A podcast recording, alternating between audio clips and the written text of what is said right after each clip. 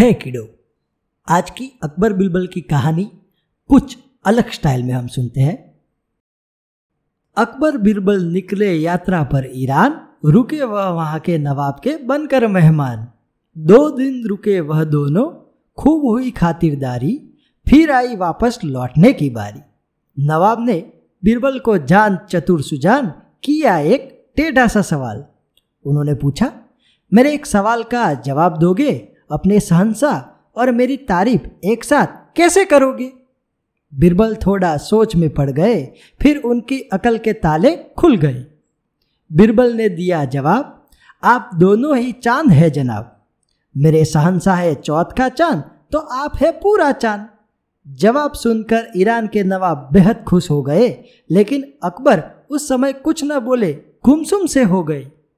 रास्ते भर अकबर रहे बिरबल से बेहद खफा उन्हें समझ में नहीं आ रहा था उसका फलसफा। अकबर की नाराज़गी को बिरबल ताड़ गए। क्यों है सहनसा खफा? कारण भी जान गए। बोले, महाराज, आप कुछ सोच रहे हैं? मन ही मन मुझे कोस रहे हैं। पर मैं बताता हूँ आपको सच, आपकी तरक्की के बारे में मैं ही सोचता हूँ। उनको कहा मैंने पूरा चाँद, जो धीरे धीरे घटने लगता है श्रीमान।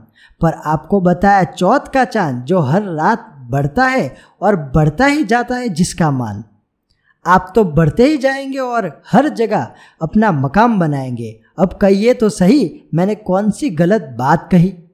बिरबल की बात सुनकर अकबर मुस्कुरा दिए और एक बार फिर बिरबल की अकल का लोहा मान गए। दोस्तों, आपको यह स्टोरी बहुत अच्छी लगी होगी। अकबर बिरबल की कहानियाँ सुनने के लिए स्टे ट्यून बाय